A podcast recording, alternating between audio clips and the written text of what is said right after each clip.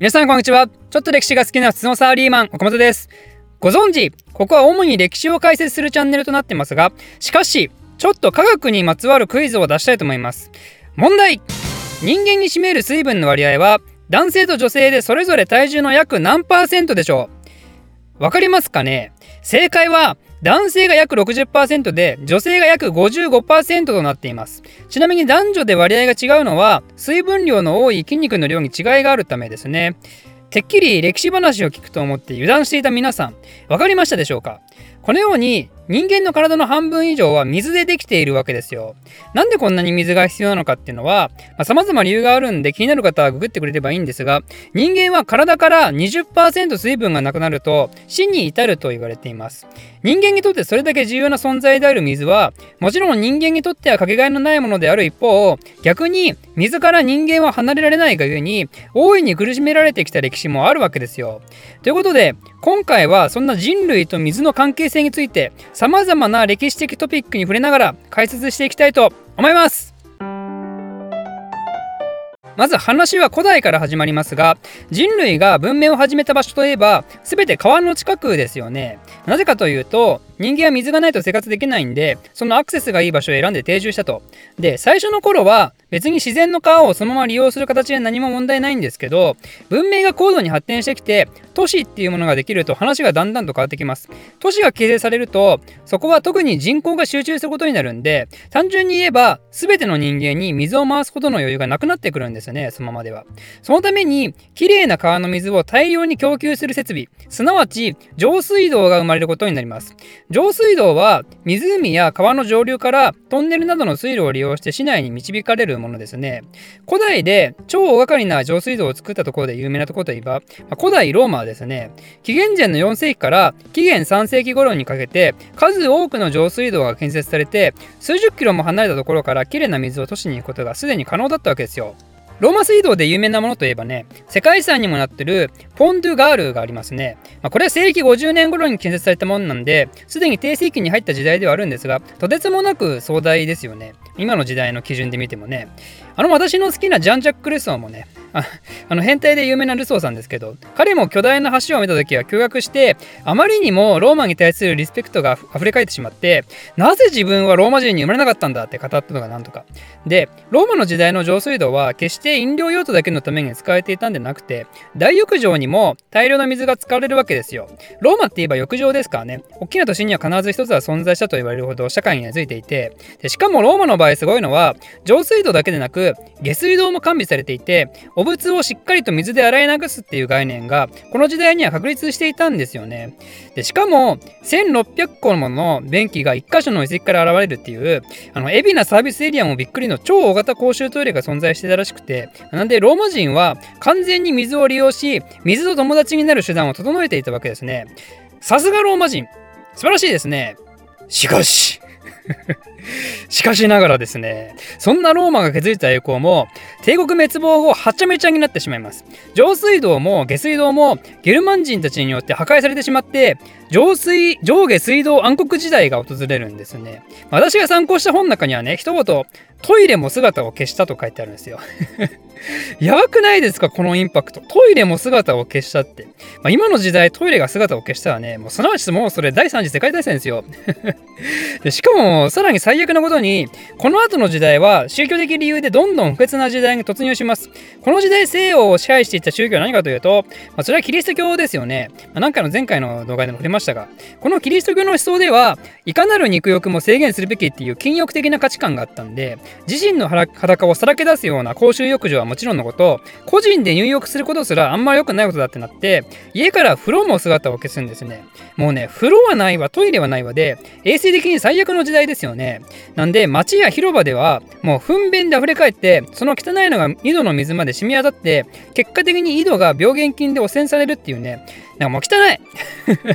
考えるだけでも、そういう時代に突入していきます。まあ有名な話ですけど、こういう時代に作られたのが、その糞便を踏まないために足を高くするハイヒールだったり、トイレがいつでもできるような裾の広いスカートだったり、建物の上から糞便が落ちてくるから、それを防ぐためのマウントだったりね。で、そんなんだから、基本的に服って汚いんですけど、でもそれを洗うこともしないわけですよ。なぜなら浄水道整ってないからね。だからもう体が臭くて臭くてたまらないんで、それをごまかすための香りが強い香水とかも、この時代には発達していくことになります。で、そういう時代は決して中世だけにとどまらず、近代の時代でも続くことになって、有名なところだと、花の都パリは花ではなく糞便の都だったってやつね。あのルイ14世の時代に作られたベルサイユ宮殿。これは17世紀に作られた建物なんですけど、この中にトイレはあることあったんですけど、全部で274個しか便器がなかったんですよ。まあ、これは多いのか少ないのかっていうと、圧倒的に少なくて、当時は王族や貴族、召使いなどの住み込みをしていた人たちが4000人以上いたと言われていて、で、さらにお客さんたちもいっぱい来るじゃないですか。その派手な舞踏会したりね。なんで、そういう数に対してのトイレの数が圧倒的に足らんとで、衛生意識の高い貴族とかは、ちゃんと携帯型おまるみたいなのを持ち運んでたようなんですけど、そうでもない人は、中庭の茂みで用を足したりね、あとは驚くことに、廊下とか部屋の隅っことかでトイレしちゃうんですよ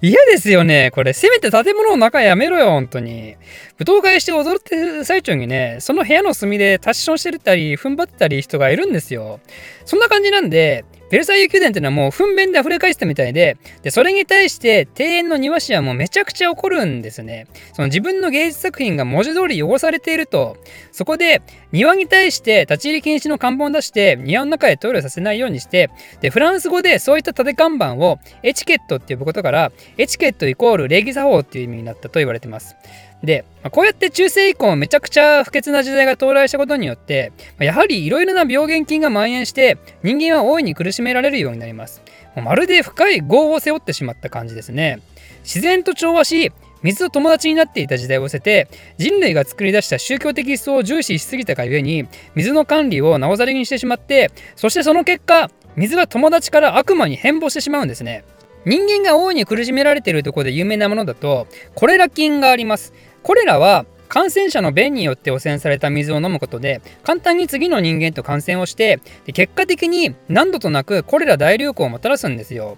これらにかかると激しい嘔吐と下痢に襲われてそのまま治療をしないと致死率50%重症の場合は感染後数時間で亡くなるとまで言われる大変恐ろしい病気なんですね。もともとこれらは汚い空気によってもたらされるって考えられていたんですけど19世紀になると科学者のスノーによって水に含まれる何かが原因であると突き止められます。スノーはコレラが流行した時期にそのコレラにかかった人がどの水を飲んだかを一人一人調べてそして特定の井戸の水を飲んだやつが病気になってるやんけってのに気づいたんですね。であとはその井戸の近くのビール工場で働いていた人たちは水ではなくビールを飲んでいたおかげでやっぱりコレラにかかってなくて、まあ、そのことからその汚染された井戸の使用を禁止したところコレラ流行がピタッとやんだんですよ。このように汚い水を排除して清潔にするっていう、まあ、今でこそ当たり前の考えがようやく浸透しだしてヨーロッパの都市が大きく力を入れ出すようになるんですね、まあ、最初はただ汚い下水を都市部よりも下流にそのまま流すだけだったんですけどそれだと結局川がどんどん汚れていくだけだったんでこれではいかんってことで20世紀になると微生物や塩素を利用した下水処理法などが開発されます、まあ、そして現代と同じように汚い水は一度きれいに浄化してから河川に放流されるようになって、まあ、ここまで来てようやくヨーロッパは古代ローマを超えることができたんですね。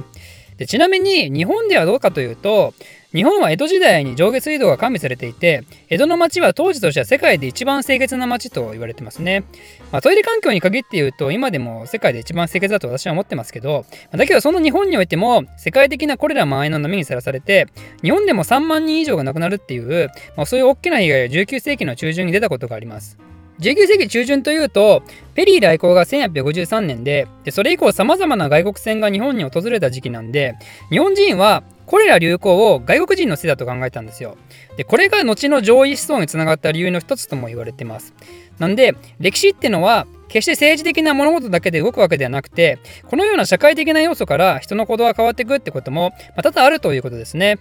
ということで皆さん、えー、ここまでの話を聞いたら、いかに水と仲良くするかが大事かっていうのがよく分かったかと思います。まあ、もし何かしらが原因でね、サバイバル環境に陥ってしまったら、まず清潔な水の確保、これを第一に考えましょう。